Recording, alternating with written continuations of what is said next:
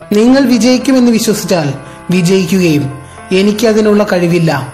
ഞാൻ അതിന് അർഹനല്ല എന്ന് ചിന്തിച്ചാൽ നേടാൻ ഉദ്ദേശിച്ചതിൽ നിന്നും അകന്നു പോവുകയും ചെയ്യുന്നു. നിങ്ങൾ നേടിയതിനെല്ലാം പിന്നിൽ ആ നേട്ടത്തിലേക്ക് നിങ്ങളെ നയിച്ചത് വിശ്വാസമാണ്. നിങ്ങൾക്ക് വിശ്വസിക്കാൻ കഴിയുന്നുവെങ്കിൽ അത് നിങ്ങൾ നേടുകയും ചെയ്യും. തത്വം ഇത്രയേ ഉള്ളൂ. നിങ്ങൾ വിശ്വസിക്കുന്നതായി ഉപബോധ മനസ്സിനെ ബോധ്യപ്പെടുത്തുക. ഉപബോധ മനസ്സ് അപ്പോൾ വിശ്വാസത്തിന്റെ മേൽ പ്രവർത്തിച്ച് ആ വിശ്വാസത്തെ ദൃഢമാക്കുന്നു. അങ്ങനെയെങ്കിൽ നമുക്ക് ഇങ്ങനെ പറയാം. നമ്മുടെ ഇഷ്ടത്തിനനുസരിച്ച് വികസിപ്പിച്ചെടുക്കാവുന്ന ഒന്നാണ് വിശ്വാസം. വിശ്വാസം എന്ന ഈ വികാരത്തെ വികസിപ്പിച്ചെടുക്കാവുന്ന ഏക മാർഗം നിങ്ങളുടെ ഉപബോധ മനസ്സിനെ തുടർച്ചയായ ഇടവേളകളിൽ നിർദ്ദേശങ്ങൾ നൽകുക എന്നത് മാത്രമാണ്. തങ്ങൾ ദരിദ്രനാവാൻ വിധിക്കപ്പെട്ടവരാണെന്ന് വിശ്വസിക്കുന്ന കോടി മനുഷ്യരുണ്ട് ഇവിടെ അവരുടെ ദാരിദ്ര്യത്തിൽ അവർക്കൊരു നിയന്ത്രണവും ഇല്ലെന്ന് വിശ്വസിക്കുന്നവർ. അവർ തന്നെയാണ് അവരുടെ ഈ നിർഭാഗ്യത്തിന്റെ പൂർണ ഉത്തരവാദി. തത്വം ഇതാണ്.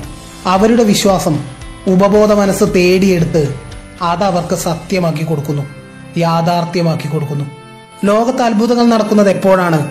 ചില മനുഷ്യർ അവർക്ക് പരിധിയുണ്ടെന്ന് വിശ്വസിച്ചപ്പോൾ മറ്റു ചിലർ ഇല്ലെന്ന് വിശ്വസിച്ചു. അതിന്റെ ഫലമാണ്.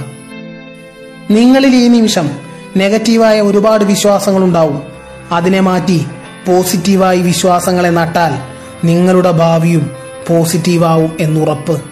വിശ്വാസത്തെ ചിന്തയുമായി ഒന്നിച്ചു ചേർക്കുമ്പോൾ ഉപബോധ മനസ്സ് പരിവർത്തനപ്പെടുന്നു. നിങ്ങൾക്കിപ്പോൾ അറിയാം എനിക്കെന്റെ ലക്ഷ്യം നേടിയെടുക്കാനുള്ള കഴിവില്ലെന്ന്.